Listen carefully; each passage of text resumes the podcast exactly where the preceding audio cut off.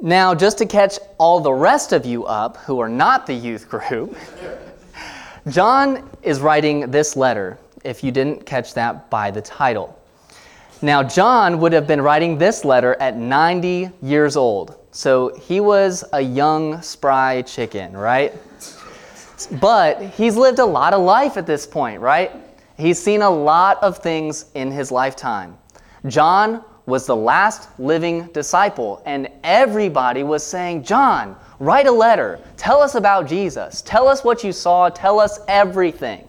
And John wrote his gospel, and he gave us seven succinct points of why we need to believe.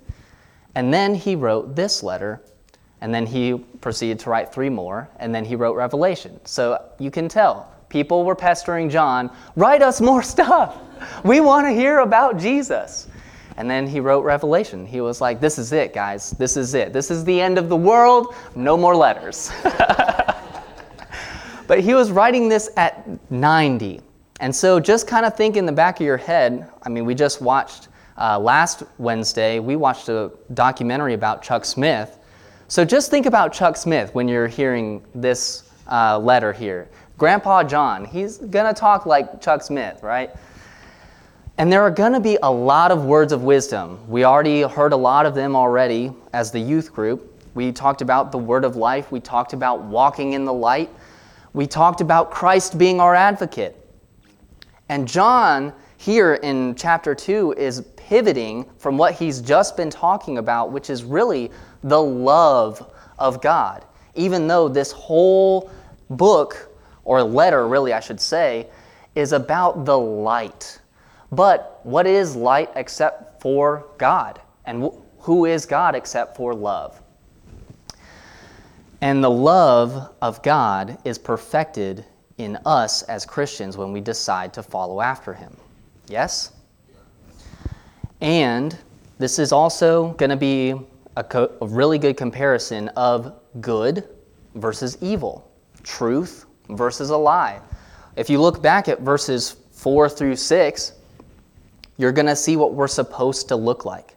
And we're supposed to look like what we follow, right? Your teachers teach you how to do things by example, right? If they're a good teacher. Otherwise, they're just going to say, do this, don't do what I do, but do this. That always confused me as a kid growing up. That's probably why I didn't like school very much. But you cannot give something that you do not already have yourself. Have you noticed that? Even out there in the world, people will say, oh, yeah, we need to do good things, we need to do good actions for all of those people, but they don't have the source, and so it always ends up falling flat on its face, and the money gets used for something other than helping the people, and it just really goes into the politicians' pockets, right? So they don't understand what it means to actually do good just for the sake of doing good. It's always to make a dollar, right? But we as Christians are supposed to constantly get closer to the Lord, not closer to anything else in the world. And the way that you can identify somebody as a Christian is their walk. What does that mean? Their walk. We say that all the time. That's Christianese for someone's actions, the way that they live their life, right? The youth group is going to catch this. Ducks imprint on people. A baby duck is going to look like the mother duck eventually. The duck is going to follow that duck. Has anybody, you know, seen the ugly duckling? You know, the goose ends up following the duck and looks like a duck, walks like a duck, quacks like a duck, but it's a goose. But guess what? It looked like a duck. We are men, and we are following after God. So we're not supposed to look like other men that is supposed to really wake us up, shake us up. We're supposed to be following Jesus first.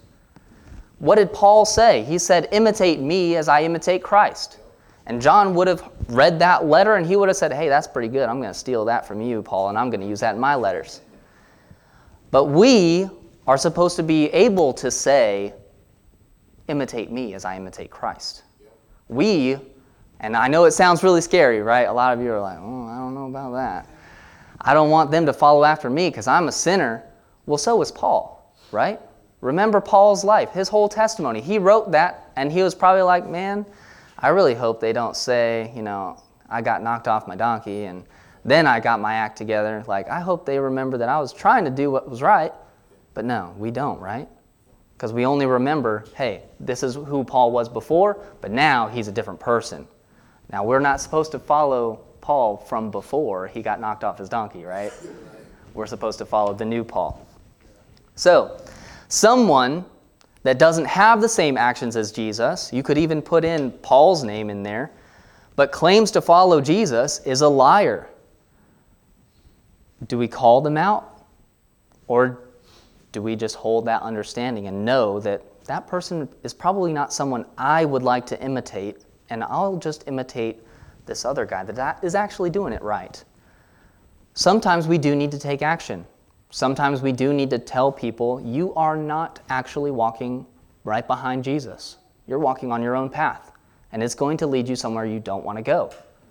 We don't have to do that every time, but sometimes we do. How do we understand the difference? The Holy Spirit.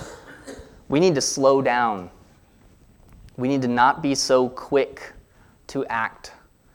A lot of times we like to think that we know the right answer right there in that moment. But sometimes if you pray, the Lord will say, Don't worry, I've got this under control. Let them get to the end of themselves, and then they'll find me. Sometimes my big mouth gets in my way. I don't know about you. You don't have to raise your hand. But being on the wrong path or following behind somebody that's going down the wrong path is dangerous. Saying that you're in one place, going to this next place, and being in a completely different place is dangerous.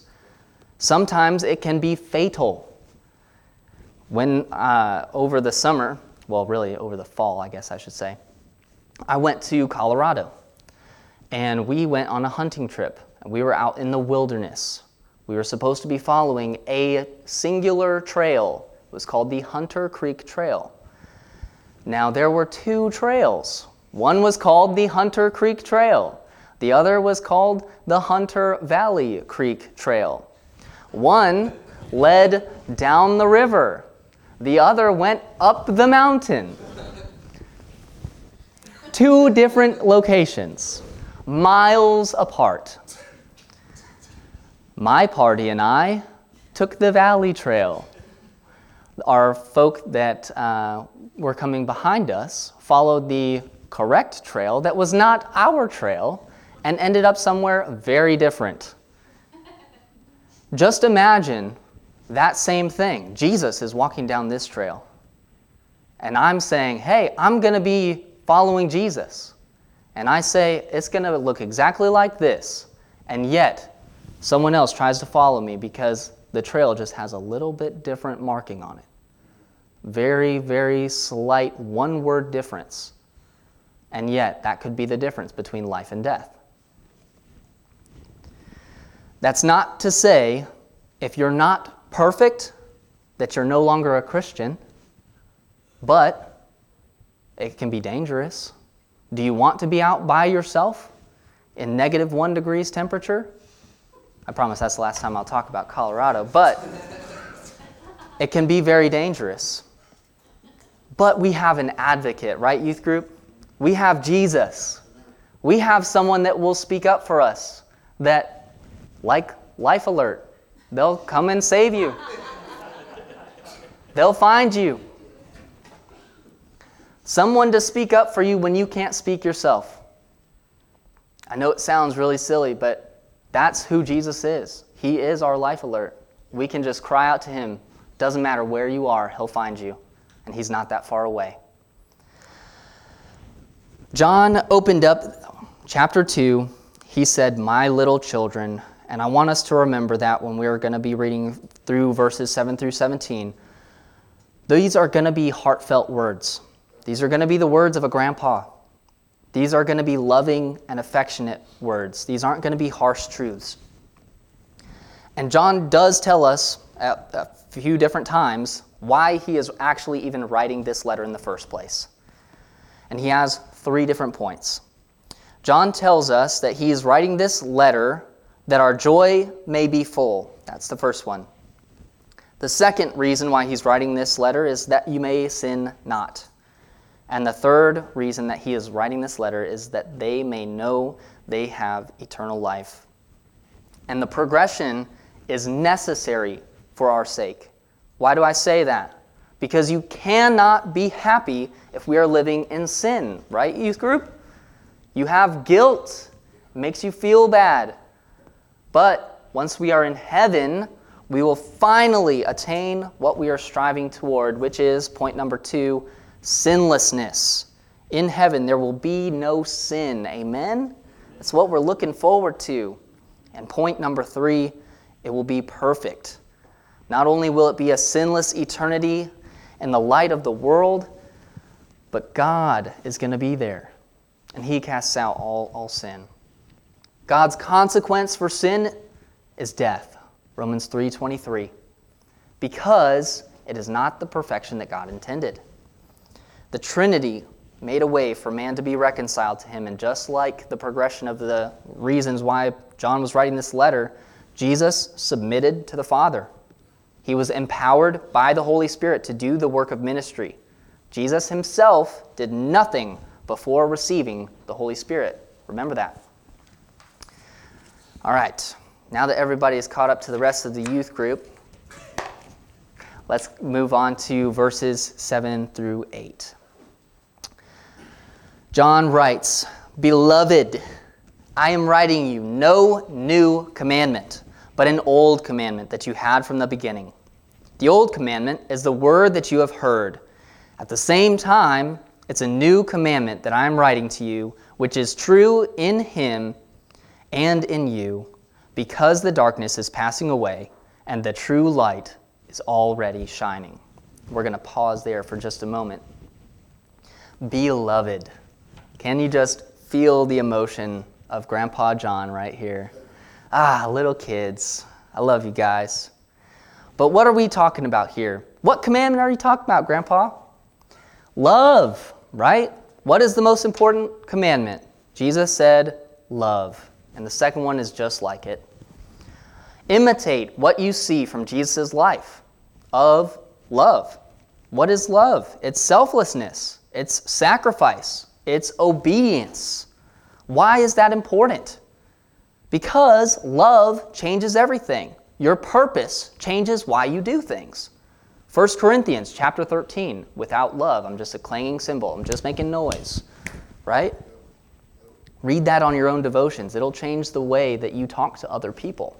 Because if you're actually loving them, you're going to make a difference. But when did it change, Grandpa? When did it go from the Old Testament to the New Testament?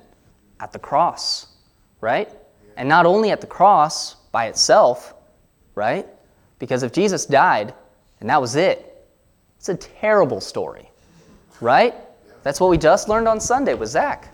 Well, the other Zach. If Jesus died and stayed dead, we have no more hope than anybody else. But in fact, Jesus did rise from the dead.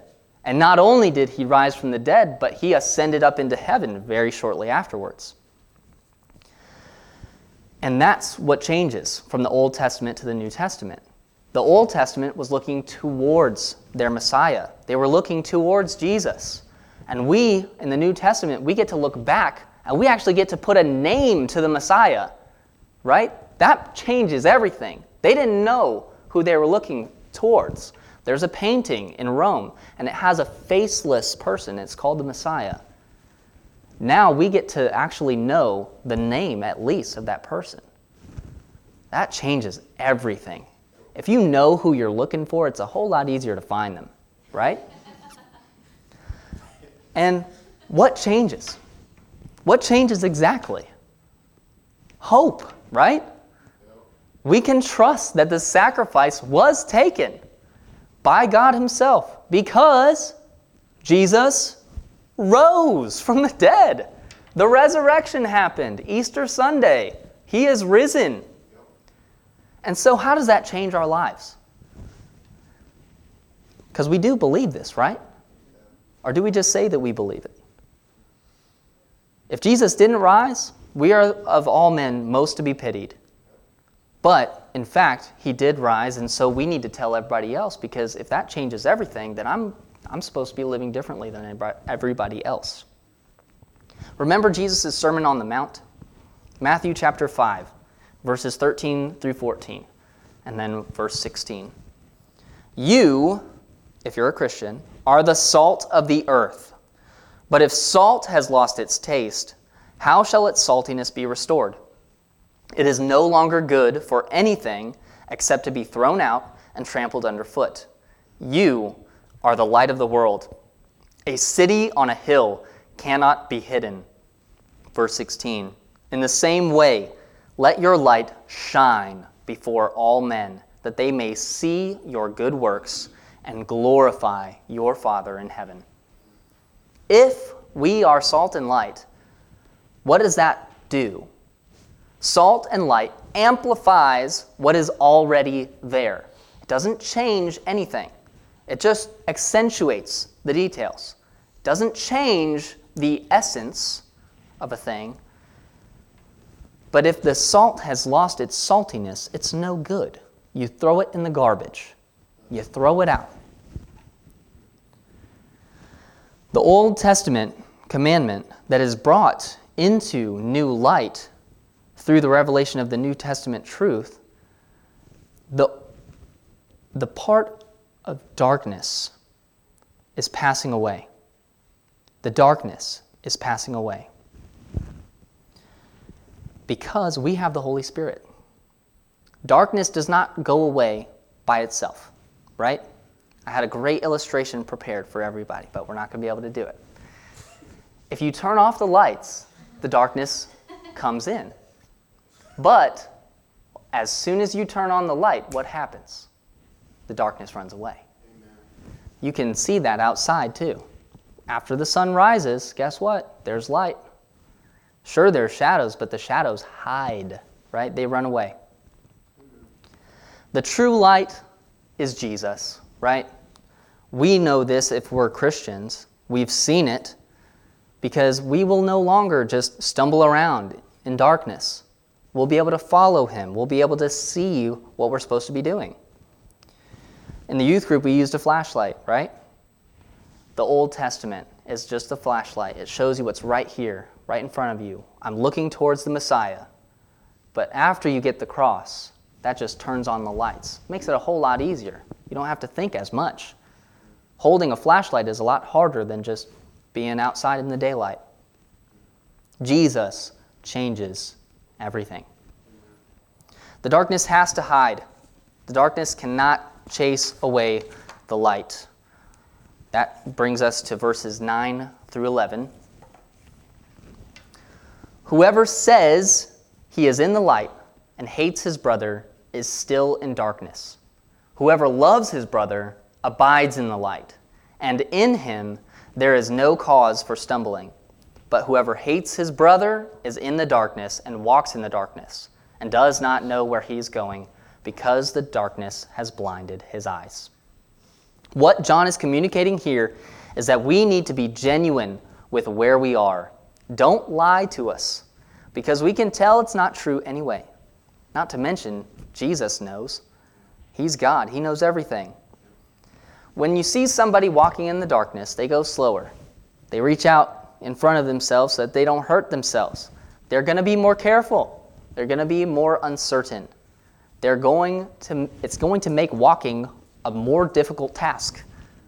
Walking in the light is very easy, right? And light is necessary for eyesight. Light makes everything easier. If you can see where you're going, by contrast, instead of having to walk around and kind of feel out, have you ever walked up to a step, you know, in the dark, you kind of like do that little, uh, where is it? But in the light, you just go, you just do it. Think in terms of an Olympic sporting event. Think about these athletes that are pushing themselves to the very extent of human capabilities. They are doing that in the light, but think about how much more difficult it would be if they had to compete in darkness. Can you imagine everybody just doing this and seeing who can do it fastest. It would be a mess. If you love your brother, you're not going to walk in a way that's going to hurt someone else. And you can see that in just that illustration.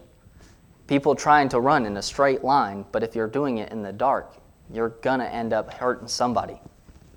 If you hate your brother, you're not going to know where you're going. You're putting a blindfold on yourself.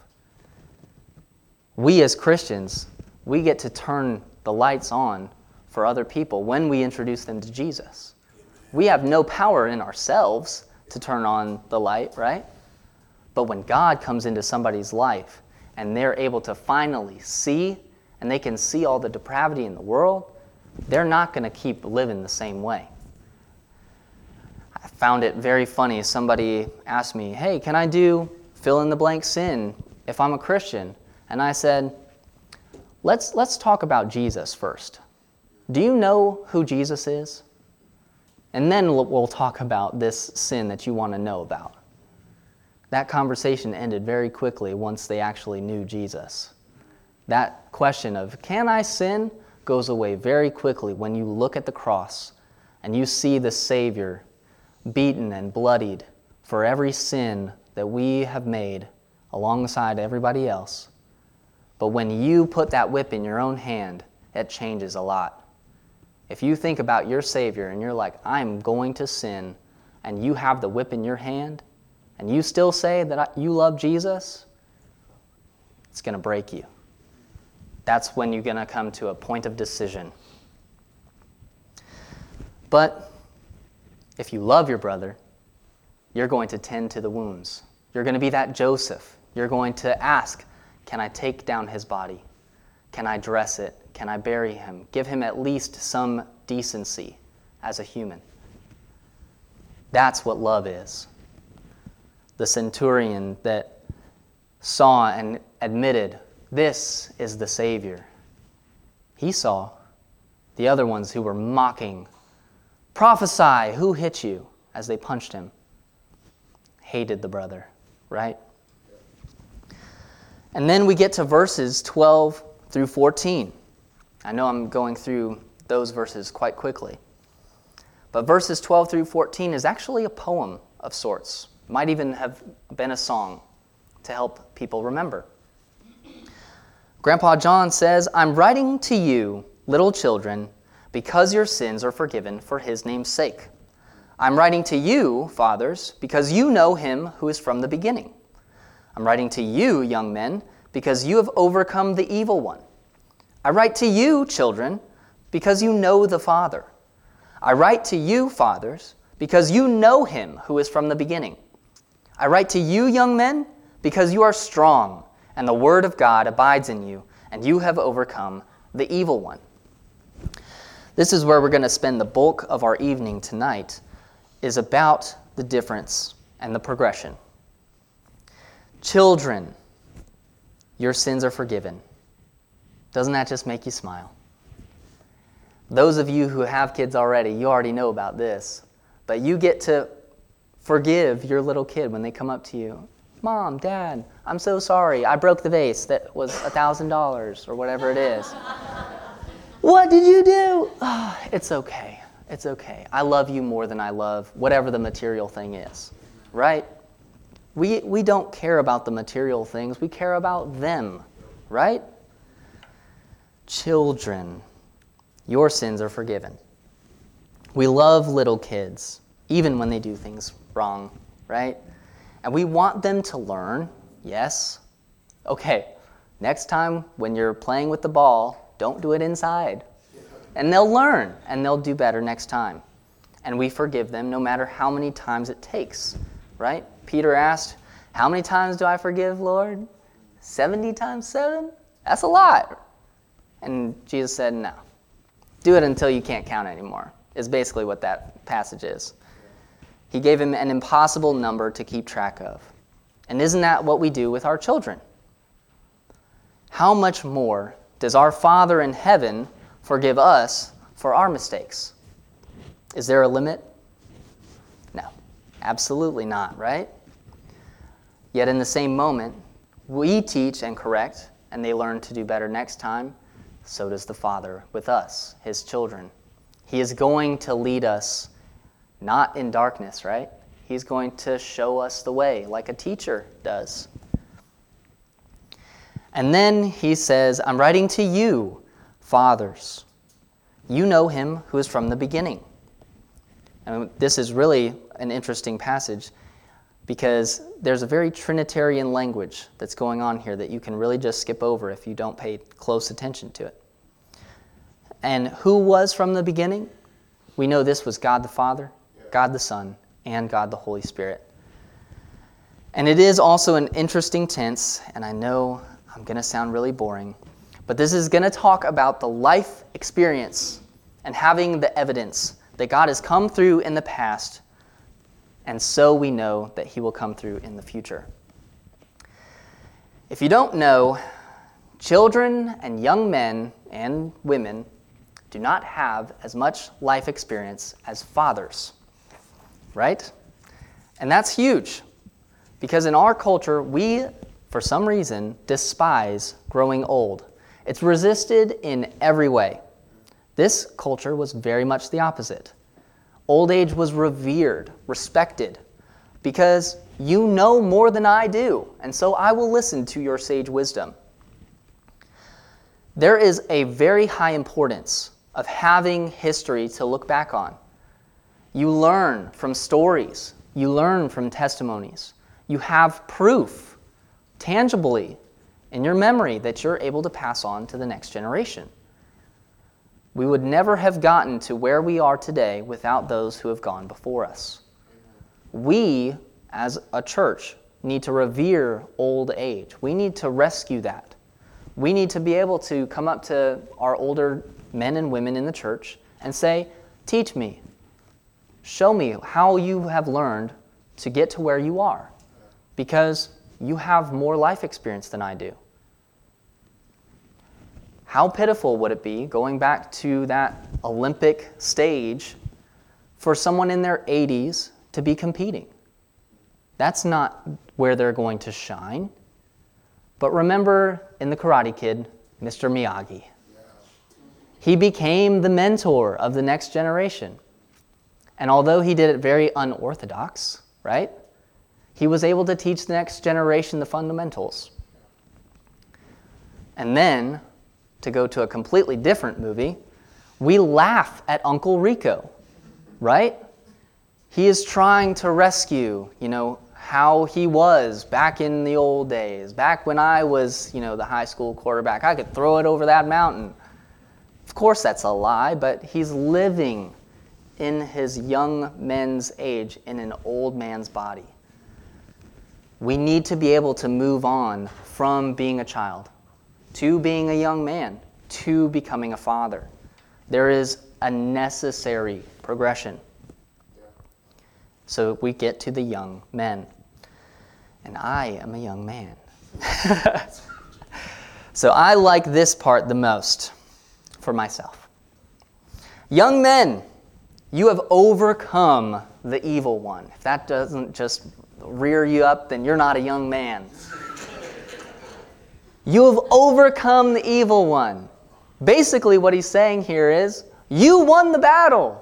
And a lot of us are like, I didn't even fight, right? but we have overcome in Christ Jesus because Christ won the victory already. He said on the cross Tetelestai, It is finished. There's nothing else that needs to be done. So we already won the battle, but there are still spiritual battles to be fought today. And this is where we're going to spend a lot of our time here. The spiritual battles that we fight every day, do not take them lightly. We have to be ready, right? We have learned about the armor of God when we were little kids. If you don't remember, there's a song. You can go look at it on your own time. But you have to prepare before a battle, right? And it was very silly when I was growing up to think about the story between David and Goliath. Saul is trying his best, right, to prepare David for the battle. He's like, hey, you already know you need all this, that, and the other thing to get ready for this battle. You are not going to be able to survive in your loincloth and a slingshot against a giant. Sorry, David, I know you're really excited, but you're just going to die, man. Please don't go. And David said, My God is bigger, basically. And he just went out, and you can just tell he's praying, and so is the rest of the army of Israel. They're like, Oh my goodness, why is that kid going down there to fight the giant? We're all terrified, hiding. And he just goes. And you can just kind of see the army just watching, just like, What's going to happen? And he goes and he prepares, but he prepared a lot differently, right? He picked up three stones. You all know the story. He killed Goliath. But then, not only did he do that, he cut off Goliath's head. That's what we skip in a lot of the children's stories. but let's go back. We're going to come back to the young men a little later. But the children, they know the Trinity. They know God the Father, they know God the Son, they know God the Holy Spirit. But specifically, they know the love of the Father because they see that in their parents, right? Children run to their parents anytime they're scared. They're going to run to the Father. They understand that their father or their mother have more power than they do. They're able to do more. And so they have a clear attachment to their parents. It's going to be very easy if you look at the little kiddos that are running through here to identify who their mother and father are because they'll run up to them. They're not going to run up to strangers unless they're Ben. but then the fathers in this passage know God and Jesus and the Holy Spirit, who is from the beginning. This is all about repetition so that you remember. But fathers know for a different reason. Fathers know because they are trying to do the exact same thing that God the Father is trying to do with us. God the Father is trying to train us, and our fathers were trying to train us when we were children or even young men. And as a young man, a lot of times we can resist, can we not? You don't have to raise your hands, but young men are so strong and it's uh, commended here in this passage, but sometimes our strength can get the better of us. We can think we're too good in order to get any correction or constructive criticism. But that's not what we're here to talk about tonight. You are strong, and the Word of God abides in you. You have overcome the evil one. Young men have a lot of strength, and that is a good thing if a young man has strength. Now, we don't necessarily talk about wisdom, that belongs with the fathers. But when the strength is directed in the right way by a father who has the wisdom to know where it goes, the strength becomes much more productive, much more useful. So, to all my other young men and women, what are your strengths? Let's not focus on our weaknesses as much. Let's amplify and focus our energy into our strengths. What are the strengths of a young man? Faith. A young man has not lived so long to where uh, it's, it's probably going to fail. You know, nothing ever is going to work out right. You know, the world is a really tough place. No, we don't know any of that yet. No, we're just going to go out and we're going to go all the way to California, right?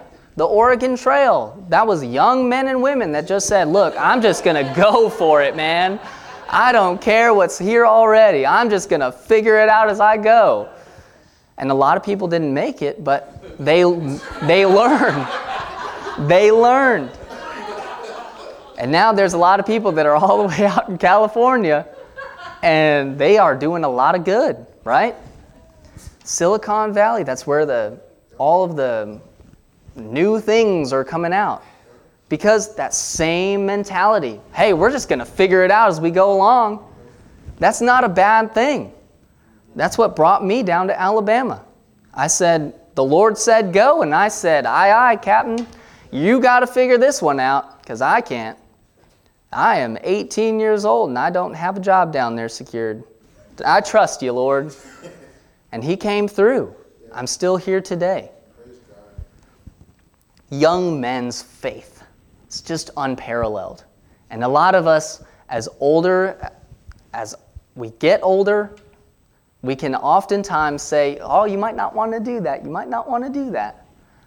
But if any father is in here can attest, you got to push a little bit, right? Go try.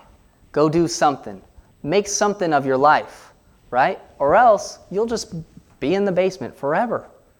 You're never going to do anything risky because you've always been told, no, no, no, it's too dangerous out there. You're not ready. Sometimes you just got to go out and do it even if you're not ready.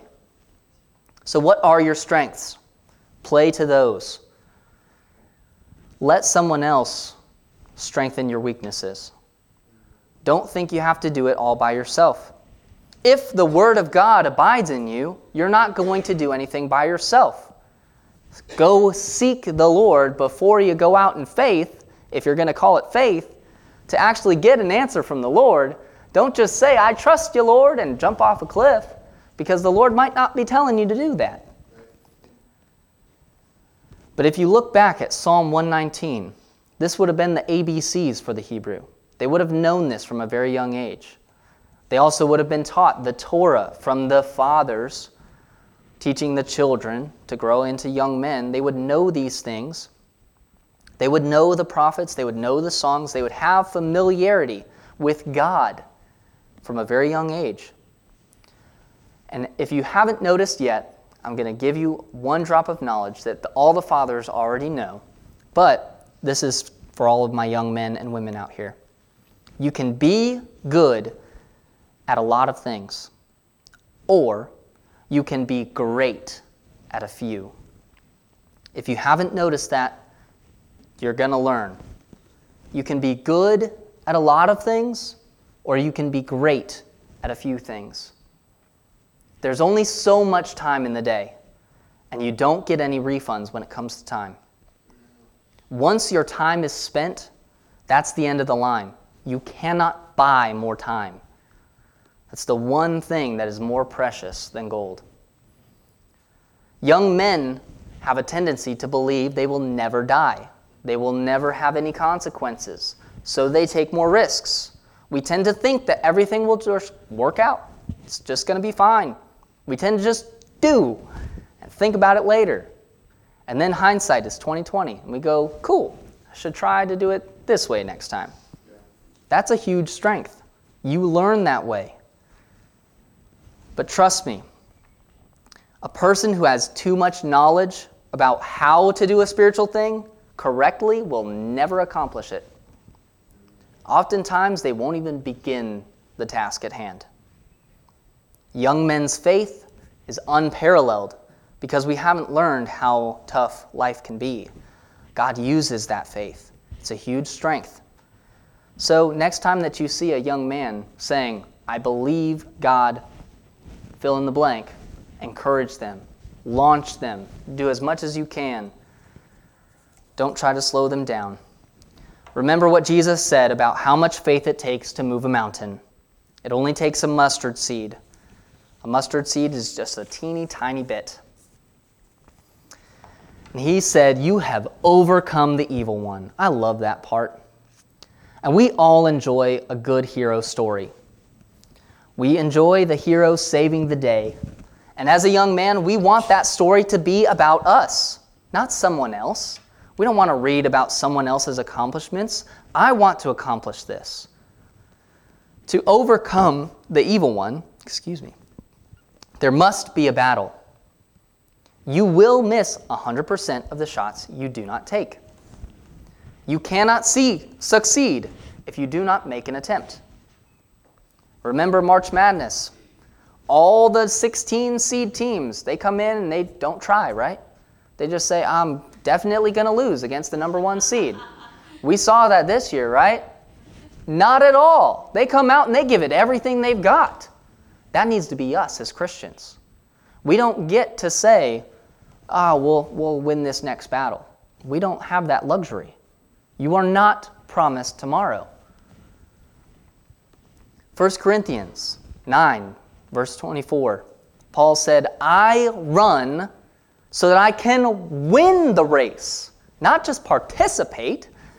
Paul's saying, I work hard in this passage.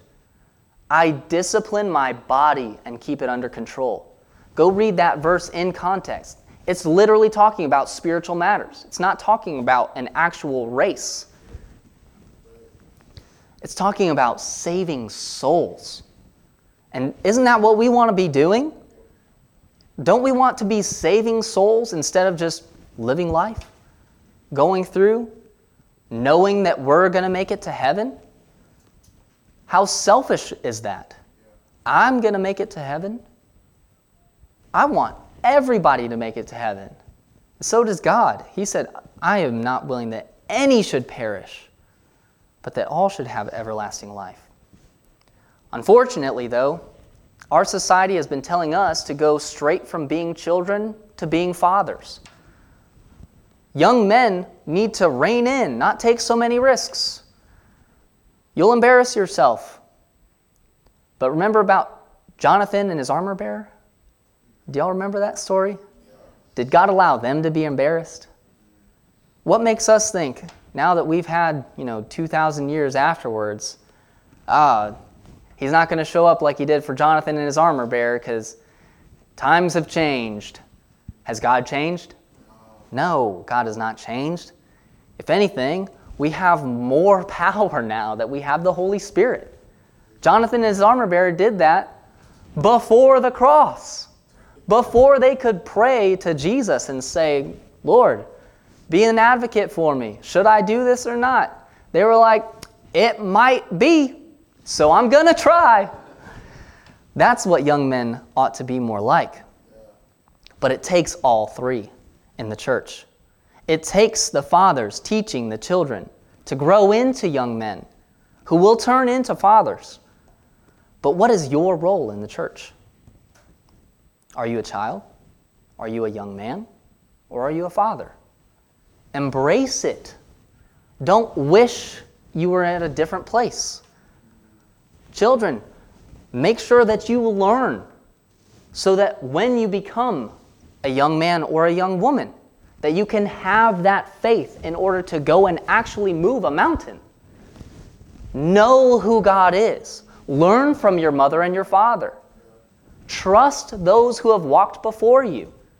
Look at where their footsteps landed. Because out there, it can be like a minefield. If you step in this place, it's going to end badly. That could be the slippery slope that takes you down a path that you don't want to go. Young men, don't put down the children that are in your life. Focus on what you can do for the Lord. Go out and have a ministry, have a testimony. Don't just live life and play video games all day. Go out and make something of yourself. Go and be productive. Go and just try. Yeah. Do something. yeah. And all the fathers will all say, you will never regret going and doing something because you'll learn from it, you'll have a testimony to give to the next person that's going to come after you. I'm not there yet, so I don't know it personally, but I have it firsthand from a lot of sources. If you don't have very many stories, you'll become a broken record. You'll only have three stories, and people eventually will stop listening to you. They'll already know what you're going to say. Have some stories. Go out and just try. Even if it ends up failing, God didn't fail you. But before you tell yourself that it's going to fail, you have to try. Don't just give yourself an excuse, don't just give yourself an out. This message is for the, all the fathers.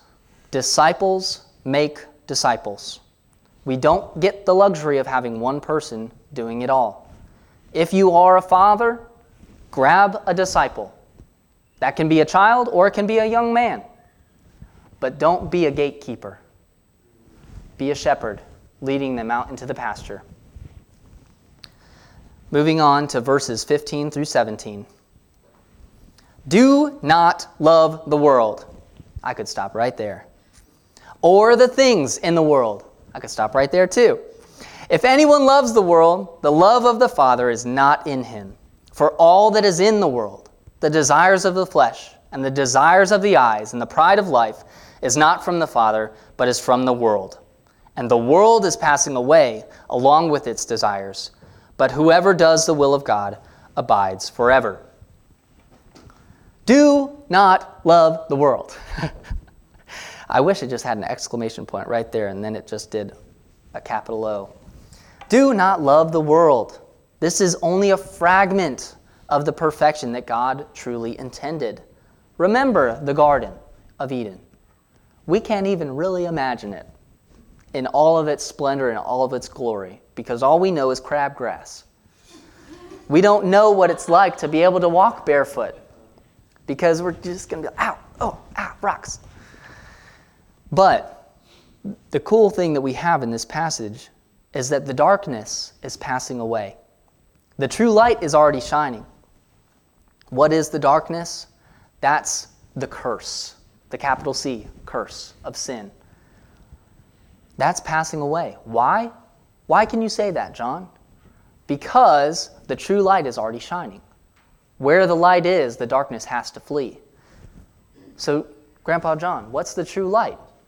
Well, that's a trifold answer here it's God the Father, God the Son, and God the Holy Spirit.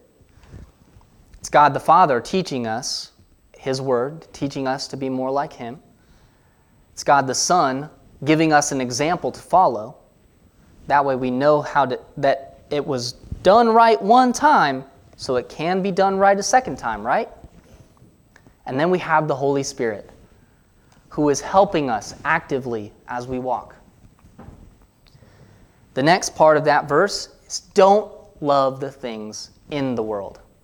That can sound a lot like what we just said, but it's very different. The things inside of the world, they try to take you away, but they're just bland tastes compared to what will be in heaven. If you've forgotten, we've been talking about what heaven's going to be like on Sundays. Heaven's going to be awesome. I don't know about you, but I've been really enjoying those. There's going to be rainbows and things as bright as diamonds. There's going to be feasts. There's going to be enjoyment. And you're going to have purpose.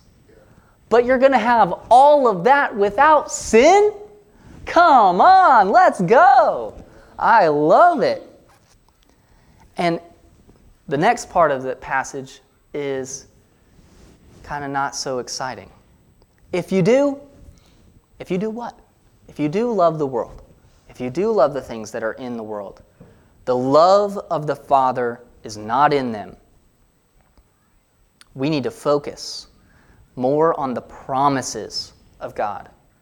We need to focus more on the finish line, which is heaven, rather than the race itself, which is this world.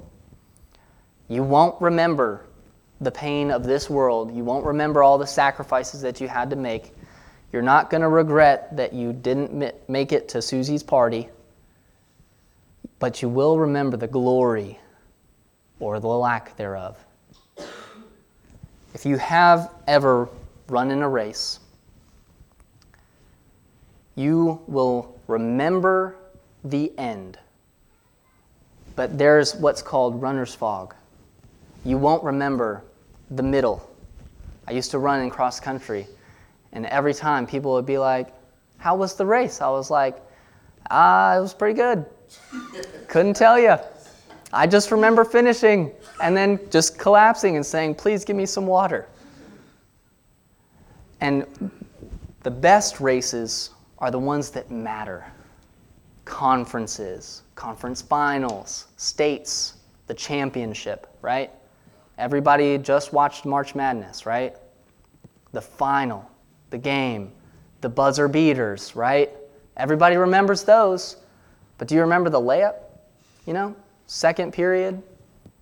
Probably not. It wasn't super flashy. It's just fundamental. Two points. Great job. But guess what? The whole thing matters. So it does matter how you run the race. But you're going to run your race better if you're not focused on just what's right here. If you're actually focused up here, you're going to run better. The Holy Spirit is alive and well. He heals the sick. And when you can remember that, everything that's going on around you just kind of fades away, goes into the background. When a person is striving for first place, second place only ever feels like if only. Maybe if I just trained just a little bit harder, if I had stayed 30 minutes more every day at practice, if I had pushed myself just a little bit harder, did one more rep, did just a little more, I might have gotten to first place. Someone that leaves it all on the line and achieves the prize, they will glory in that. They will hold the trophy high. Second place will hold their trophy close. When you, Christian, get to heaven, how would you like to be accepted? Would you like it to be with great joy, celebration, and a well done, my good and faithful servant? How do we earn that? We have to live our lives in accordance with Scripture, make disciples, reach the lost. We need to have the love that God has for other people without being drawn into the same things that they're doing and save them from it. We need to introduce all of those people to our Savior, Jesus. Do not strive to fit in. If you fit in in jail, you're probably not going to get out. But if you come in and you give them the answer, they can come out. All that is in the world, the desires of the flesh, the desires of the eyes, the pride of life, is not from the Father, but is from, and I'm going to put this in parentheses, it's from the curse of the fall when Adam first sinned. It's from sin and the world is passing away, we can celebrate that at least. At least it's all going to be rectified. At least there's an answer. At least we know there's a conclusion. At least we know that it's not always going to be like this. At least we know this was not what God initially created, it was just us making mistakes. At least we know that judgment is coming. And for some, that's going to be the scent of life, and for some, that's going to be the scent of death. But whoever does the will of God abides forever. It's an amazing promise that we have there. All we need to do is abide. And what that term means is just to rest. Just rest in God. He's going to help you do everything that you need to. There are going to be times when you need to make actions. But the ultimate promise that we have, if we do abide in God's will, is heaven. So remember your goal, remember your purpose. There was a quote, and I don't know who it was, so this is an unknown quote, but it said, Stamp eternity on the back of your eyelids so that when you close your eyes, you can see heaven if that doesn't give you an image of what you're supposed to be doing in your life, where every time you close your eyes, you think of heaven, that's going to change the way that you live your life. The end is coming. And there's a lot of people that have a lot of different things to say about it. But our version is 2,000 years old, and a lot of people are just copying us. And we are going through Revelation on Sundays. Can't imagine a better book to be doing right now. But just remember, we are sojourners here in the world.